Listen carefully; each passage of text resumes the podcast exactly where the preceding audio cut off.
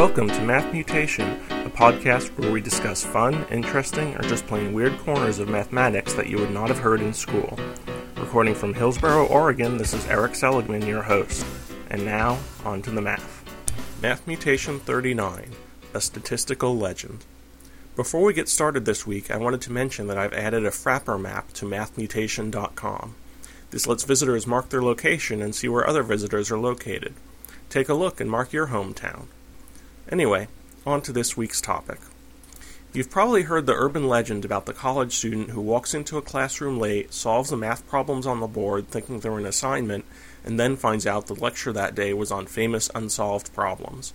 This story has become a staple of lectures on positive thinking and inspired a subplot in the movie Good Will Hunting. But the most surprising thing about this urban legend is that it's based on a well documented true story. The student involved was George Dantzig, a graduate student at Berkeley in 1939. He arrived late to a statistics class and saw several problems already on the board. Assuming they were that week's assignment, he copied them down. It took him longer than usual to solve them, so a few days later he sheepishly approached the busy professor, Jerry Neyman, and asked if he could turn in his homework late. The professor, not paying much attention, told him to leave the homework on his desk. Then a few days later, Neyman appeared, banging on Dantzig's front door. At that point, he explained that the problems had been famous unsolved problems in statistics, and he wanted to send one of them out for publication immediately. He later accepted these same solutions, written up a little more formally, as Dantzig's PhD thesis. The story passed from a curious anecdote into the realm of urban legend after a chance encounter between Dantzig and evangelist Robert Schuller of the Crystal Cathedral in Los Angeles. Schuller liked the story so much that, in addition to using it in motivational talks, he published it in one of his books on the power of positive thinking.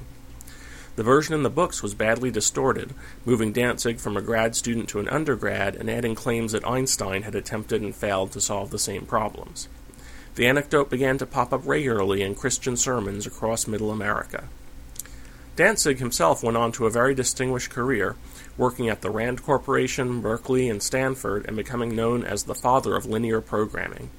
Linear programming is a method of solving problems where there's a linear equation and multiple variables with many solutions, but the solutions are constrained by a set of inequality relations, so you want to try to find an optimal result under the constraints.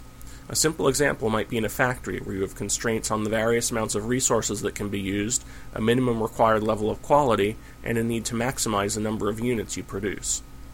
This field of study was considered so important that the U.S. government initially kept it a secret due to its potential reduction of costs and casualties to the Army. In 1975, Dantzig was awarded the National Medal of Science by President Ford. So, what lessons can we draw from this story? Well, Dantzig was clearly a genius to start with, as his later career shows. But his experience is still relevant to the rest of us. By approaching a problem with the mindset that you should be able to solve it, rather than starting out by thinking it's probably beyond your abilities, you can significantly increase your odds of success. I should probably end this podcast now before I start to sound like Oprah. And this has been your Math Mutation for today.